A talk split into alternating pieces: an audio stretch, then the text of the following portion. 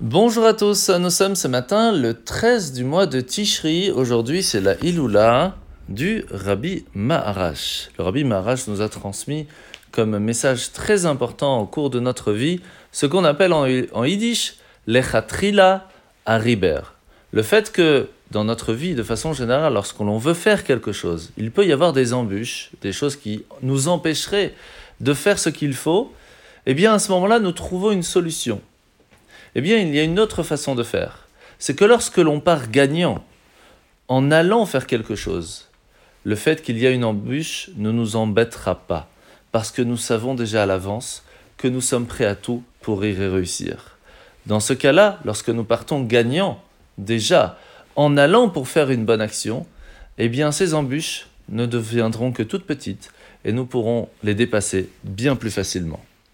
Le Tania de ce matin, nous sommes au chapitre 21 aujourd'hui, et oui, nous parlons toujours de la Tzedaka, mais avec un détail différent. L'Anmorazaken va nous rappeler une chose très importante, c'est que au moment où Avraham Avinu a été prêt à aller faire le sacrifice d'Yitzhak, la Kedat Yitzhak, la spécificité de son geste était qu'il était prêt à le faire rapidement. Il s'est levé tôt le matin pour faire la volonté divine. Cette rapidité, est une chose très importante.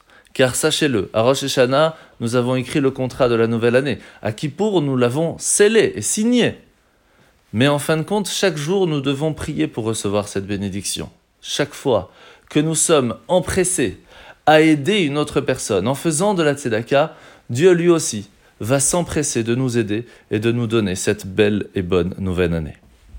Nous sommes aujourd'hui dans la mitzvah négative numéro 357. C'est l'interdiction de se marier avec une veuve si elle n'a pas encore fait la khalitsa que l'on avait expliqué hier, le fait de refuser le fait que le frère de son mari ne veut pas se marier avec elle. La paracha de la semaine. Nous sommes aujourd'hui parachat Zot Aberacha, où Moshe va bénir la tribu de Hacher d'une telle abondance de vergers d'olivier que leurs pieds baigneront dans l'huile d'olive et qu'ils pourront la partager avec leurs frères. Le pied, c'est la partie la plus inférieure du corps. C'est vraiment le plus élémentaire de notre relation avec Dieu, ce qu'on appelle la soumission à sa volonté. À l'inverse, l'huile, c'est vraiment l'inverse. C'est la chorma, c'est la, l'acuité, c'est la partie la plus sublime de l'intelligence.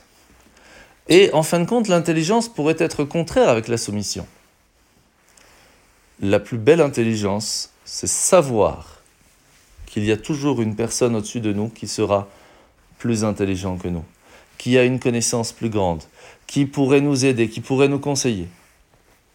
Lorsque nous allons avoir cette intelligence de comprendre que la grandeur divine, que la sagesse divine est bien plus grande que la nôtre, nous aurons cette soumission envers la Torah les mitzvot, et nous aurons cette intelligence encore plus grande de savoir quelle est la meilleure chose à faire dans notre vie pour trouver le bonheur grâce à la Torah. En vous souhaitant de passer une très très bonne journée et à demain.